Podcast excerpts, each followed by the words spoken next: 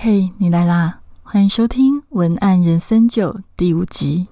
在没有超人蝙蝠侠的日子里，我是 Jessie 研九。今天这个文案人生九会跟之前有一点点不太一样的部分，是因为今天要谈的不是呃那么直接跟文案技巧有关系，而是文案对对这个世界的影响。那为什么会想要录这一集？其实这集很久以前我就想想要讲了，但是因为最近刚好发生了台大学生就是的连续的三起自杀的事件嘛，那就让我想到了，其实呃，我这一阵子一直有在解忧福利社担任就是回复解忧信的工作，那其实里面。确实得到了满满泪水的的信，非常的多。然后里面，我发现大家其实都很纠结在家庭的议题上面的一些走不出的结。大家很多情况都已经即将崩溃，而且非常的痛苦。那大家都一直问到了同一个问题，对家庭有同样的一个质疑，所以。我想就就刚好吧，来录这一集。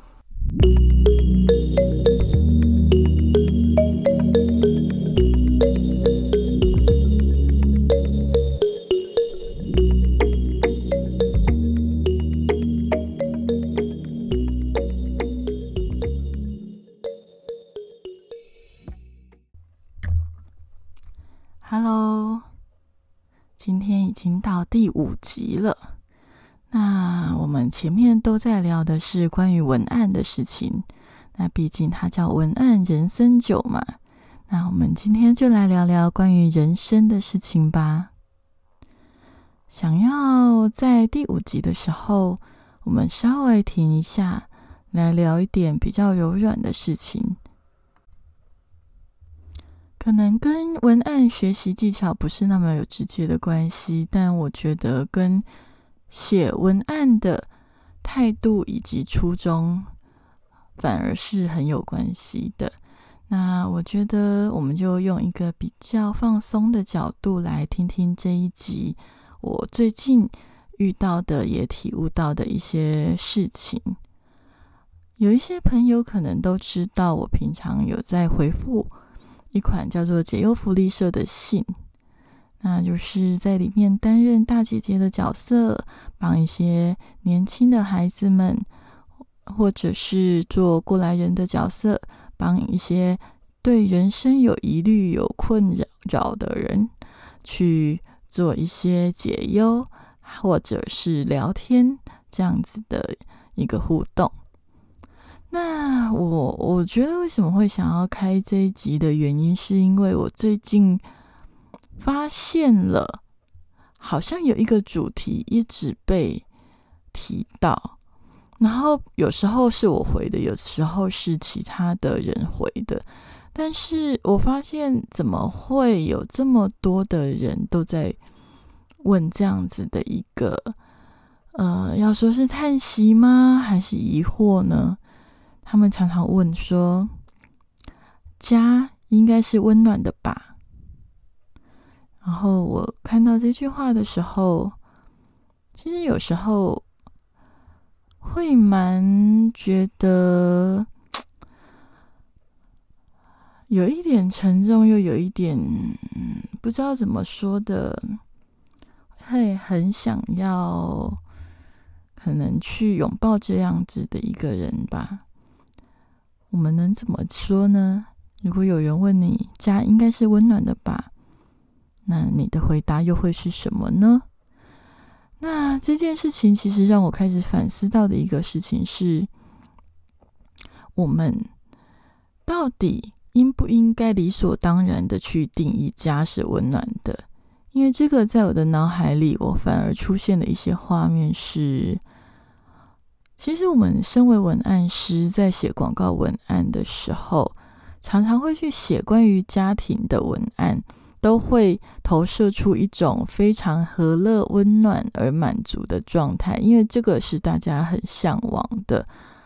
那广告文案本来就是人们希望的投射，那因为我们满足了这个投射，人们感到圆满，感到幸福，当然就会驱动我们想要产生购买的行为。那也会，呃，这其实背后还有一个理由，就是我们其实在购买东西的时候，也会期待，呃，购买来的这个物品的投射能够延续到自己的生活里。例如说，呃，我们很希望家庭幸福，那也许这个呃电锅它实现了我们对于家庭幸福的期待，那我们就会去买它。那我们就会期待呢，这个东西买回来的时候，我们就可以跟广告一样，获得这样子幸福的生活体验。那其实广告文案在撰写的过程中，本来就是一直都是被持续着是这样的逻辑，但是。我在收到这些充满泪水的信里面，我突然间觉得这样子的逻辑其实对还是不对啊？其实我觉得也不用去论对或是不对，只是说我们是不是在期待这些东西的时候可以多一些体贴呢？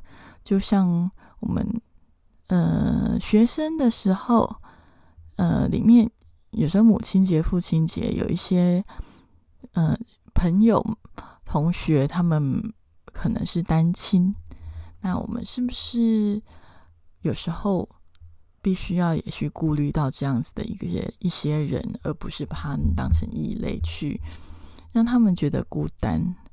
那其实，如果当我回回顾到，就是大。家在信里面问我的那一句“家庭是温暖的吗？”我会觉得，像家庭离异啊、家庭失和啊、重男轻女啊，对他们这样子的一个状态的人而言，家庭的幸福可能是遥不可及的耶。那怎么办呢？那我觉得我在看这些戏里面，我会有一个比较。我觉得我我也不能不太知道怎么去表达这样子的一个感觉，但是这样子的感觉就是让我觉得很不舍，以及觉得我到底可以怎么帮他们呢？因为生活在这些黑暗里的孩子啊，常常是戴上面具，然后假装微笑坚强的上学，但是这些人其实常常都有自残的行为，因为他们都会在信里面提到，然后有。想过人为什么会自残吗？你有想过人为什么会自残吗？其实我还真的是有深深的去思考过这些事情，因为我也年轻过啊，我也有经历过那个在群体生活里面过着看起来表面没事，心里很痛苦的那一段日子。其实回想到那段日子，其实还真的是会有一种。激进想要自残的行为，虽然我没有这么做，我同学有有这么做，但我那个时候，我回想了那个时候的心情之后，我觉得人之所以会自残呢，是因为心里的痛苦已经超越肉体的痛苦，所以不得不用来宣泄这份痛苦的时候，就会用自残来表达。人啊，是趋趋吉避凶的生物，会伤害自己，那就肯定是你的。内心的破碎已经超越了肉体的撕裂吧。有些孩子的父母中啊，其中一位常常是罹患忧郁症的情况，这也是我在心里很常看到的。那所以这样子的孩子常常导致小小的年纪就没有办法表达自己这个年纪该有的情绪。为什么没办法表达？因为父母比你还情绪化，你要表达什么呢？那因为父母比你还情绪化，导致那样的孩子常常都会在表面上非常的早熟，而且非常的会压抑跟忍耐。然后直到父母生病了，所以他也会很认命的觉得情绪勒索也是没办法的事。但虽然没有办法，却无法控制自己的内心，不感到痛苦跟自责啊。所以我发现。呃，这些哦，希望家庭是温暖却感受不到温暖的孩子，也常常都是被情绪勒索的孩子。那被情绪勒索的孩子都是自责的。为什么他们会自责？我不晓得大家有没有看过一篇文章，他就说，其实当你去责骂孩子的时候，他不会讨厌你，他会去讨厌他自己。这个我真的是很有感，因为孩子真的会无法责怪自己的父母，只好怪自己，讨厌自己。最后呢，我们就常常是因为他们忍耐到走投无路，所以就写信来求助啊。那这样的信每个月几乎都有的情况下，我真的会深深的反思家庭的幸福在带给这个社会的刻板印象里面，是不是无形中加重了孩子们对于自己处境的自卑，以及我为什么要被生下来的这种无助感。所以我就慢慢的开始思考，家应该是温暖的吗？这个问题，我到底该怎么回答呢？这个价值观是毋庸置疑的吗？所谓家的定义到底是什么呢？如果答案是肯定的话，如果家本来就应该是温暖的话，那对于生下来就没有这样子美好家庭条件的孩子。那他们就是注定抱着缺憾来到人间的吗？那如果真的是这样的话，是不是太悲伤了呢？所以我想，经过了一段长长的时间的思索，我想我的答案还是会跟他说：“嗯。”我觉得他绝对不是注定抱着缺憾来到人间的。我想不是的。我想我会跟这个孩子说：家的确是我应该要温暖的，但是那个家我们可以扩大它的定义，指的是你的内心之家。你应该要尽全力的去保护你的内心之家，让它维持着温暖舒服的状态。而保护我们的心是我们对自己的责任。有时候，你诞生的那个家，有可能一开始真的是破碎的，有可能某段时期真的就是黑暗的，或者终其一生都是黑暗的。那纵使是如此，你还是要义无反顾的保护你自己的心。其实来信的孩子里面有很多人吐露在家里被情绪勒索的痛苦，然后又因为对象是双亲，所以不能抵抗，在痛苦里抵抗着抵抗着，然后就觉得自己快要溺毙了。这样子的情节描述真的看起来很揪心，但是有时候我也是会跟他们聊。就是很多时候，人生确实是需要度过一段黑暗时期。那在这个时期里，可能没有超人或蝙蝠侠能够一瞬间的解救你。那回信的这件事情也做的只是一种陪伴，也许就是给他们一些自信吧。那我我在看这些信的时候，我真的觉得，其实这些问题是可以延伸到成人的。甚至我在想，有一些听众可能也会有感，就是也不是那么快乐的长大，也可能曾经被情绪勒索，至今都无法走出阴影。那其实我自己本身也有过类似的经验，所以我想在这一集里面也分享了一些我自己的体悟。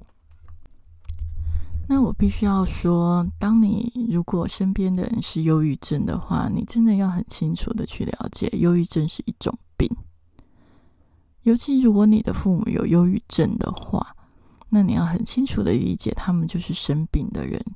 面对生病的人，除了不跟他们计较之外，也要有一个警觉，那就是他们真的不会是对的。所以那些令你痛苦的语言，请尽可能无视就无视。甚至之前我曾经看过一个心理咨询师的建议是，给自己一句。驱魔的咒语吧，例如说“去你的”。当你听到不堪入耳的恶言恶语，在心里，你就要肯定的讲一次“去你的”。这一句话会帮助你在你的身边建起建起一个保护罩。而且，如果你在心里真的觉得忤逆自己的父母很罪恶感的话，嗯，我觉得啦，这个这个议题啊，就是因为呃情绪勒索，或者是因为家庭的一些很多的纠结，导致于家庭不温暖、心里很痛苦的这些人，无论你是孩子，还是长大了，还是停留在这样子纠结的情绪里面，我觉得。嗯，大家可以见，可以去看一部日剧，有点久了，可是我还是对他印象深刻，就是叫做《王牌大律师》。那我我请大家去看的是《王牌大律师》的第一季的第八集，那个主题叫做“监护权争夺战：天才童星与母亲的断绝关系诉讼”。我觉得那个情节，我看了之后，我过了很多年，我都还有印象深刻，因为。里面其实简单的来讲，就是主题刚刚念过了嘛，就是一个天才童星啊，他就是去找那个主角古美古美门律师去帮他打官司，他想要跟他自己的妈妈断绝关系诉讼。然后当然在表面上，大家就觉得他真的是一个超级不孝的的死小孩这样子，但是里面谈到了。很多层面的问题是我们可能没有平常比较没有被强调，或者是被扶上台面去讨论的。那里边就谈论到了到底什么是爱呢？故事的缘起就是有一个童星叫做牙医，然后他为了要跟他的母亲断绝关系，所以展开了一系列的法律诉讼。那法律诉讼过程里，其实那个牙医的母亲曾经一度的去自杀。然后呢，母亲的那一方律师就呃借由他妈妈自杀未遂的这件事情，指责牙医一次都没有来探视，真的是一个非常糟糕的孩子。然后针对此事，牙医这一方的律师，也就是国美们的提出的答复就是：如果牙医去见他母亲，他的母亲会重蹈覆辙，因为。牙医的母亲过去至少就有两次以上类似的行为，类类似的行为就是指说都自杀啦。那第一次就是那个童星的童星人气达到巅峰的时候，然后那个时候毕竟达到巅峰，一定就是粉丝暴增，黑粉也暴增嘛。那黑粉暴增的那那段期间，遭受了不不少的压力。不少的攻击，那那个时候牙医曾经觉得想要隐退，因为受不了了。结果，呃，牙医的妈的妈妈因为担心牙医要隐退了，非常的，嗯，我觉得他妈妈的忧虑有一点点是，因为他把牙医的成败名声没有跟自己分开，他把牙医的成败还有他的名声都当成是自己的，所以牙医要隐退的时候，他就开始有了自残的行为。然后第二次呢，是呃那个牙医他的，就是因为因为他红了好一阵子的嘛，那童星总是会长大啊，啊长大以后就会开始媒体就有那种世代交替的呼声渐长啊，那牙医的工作量也就因为这样的一个呼声渐长的情况下大幅的减少，那那个时候呢，牙医的妈妈就又再次的自残，那。每一次其实都让这个童心牙医心里非常的担心，所以只要他妈妈一自残，他就会赶快拼命的投入工作，又再度过一次危机。每一次都这样，那你有发现吗？这不就是情绪勒索吗？所以那个时候，古美门律师就说啦，其实对牙医的妈妈来讲，牙医的成功就是自己的成功，牙医的痛苦就是自己的痛苦。这个已经达到了危险的领域，而且几乎是病态的状态。那因为牙医知道母亲这种状态根本就已经像是染上毒瘾，而非常的不正常。而那个毒呢，就是自己。所以为什么他牙医要去打官司？其实是因为。他想要拯救他最爱的妈妈，所以他必须要离开他妈妈。那在这个故事里面呢，我就会想到，说我们来反思一下，服从到底是对的还是错的呢？我觉得是因人因事而异吧。因为呃，也不是说只要觉得父母是错的就要立刻离开还是反击，而是说，如果你的心被伤害了，你要先去做保护的动作。如果你被情绪勒索了，你觉得需要拒绝，那你拒绝以后就不要自责，这样子而已。所以，面对父母的要求，到底你该顺服还是还是反抗，或者是你到底应该要怎么做才是对的？没有定论，这是个人的。选择与该修的课题，而且每一个情境都不一样，我觉得也没有办法告诉别人一个正确的解答，因为本来就不会有正确的解答。只是说，无论如何，当你遇到了被情绪勒索，让你感到你的处境非常的痛苦的时候，唯一不变的道理是，无论如何，请你都要保护自己的心，因为心才是家。当你的心是温暖的，你才会有力量去爱、去珍惜、去发挥你的创造力。否则，只是行尸走肉而已啊！所以，当你开始保护你自己的心，你会逐渐的知道哪一些环境适合你自己，哪一些人适合你自己，哪一种生活步调适合你自己，哪一种方式抒发情绪才适合你。你会慢慢的知道怎么克制化自己的人生，你会开始觉得活着这种滋味好像也挺不赖的，因为你把自己喜欢的事情都留在身边，当然越活越安心，而那个安心的状态就是你真正的家。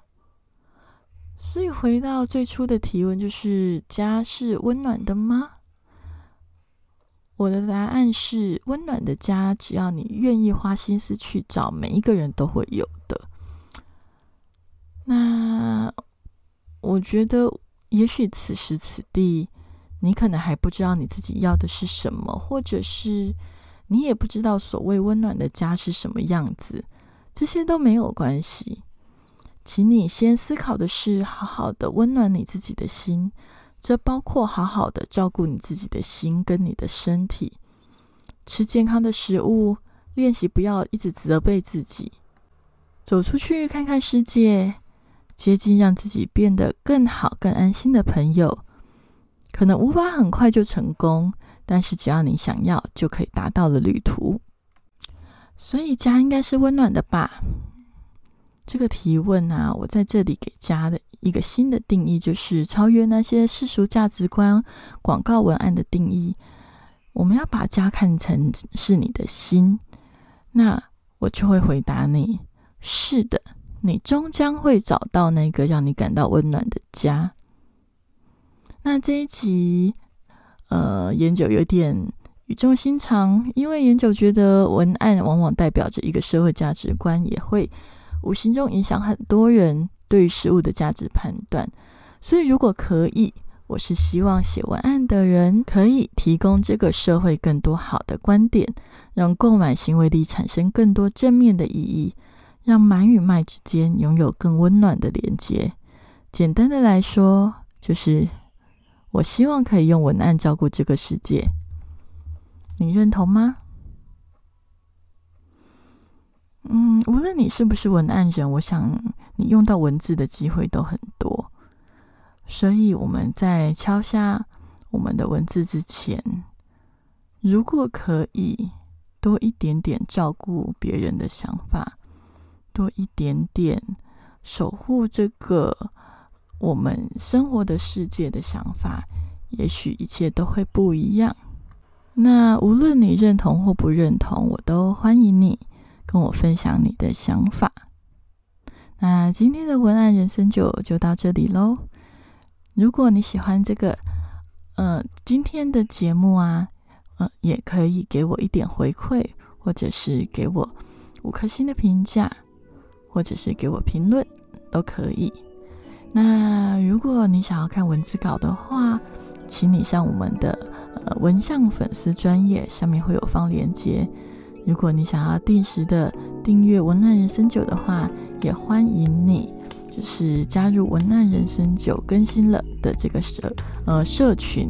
那这个社群里面呢，我们会定期的在发布的时候、发布更新的时候就会通知你。那加入也不用太多压力啦，因为这个社群呢，主要就是负责更更新通知，其他的部分我们不会有太多的资讯轰炸。它它的经营方式不太像，不是一个广告账号，所以大家也不用太担心，他就只是一个单纯的的的发布消息的地方这样子。好，那今天的文案人生就就到这里喽，我们下周见喽，拜拜。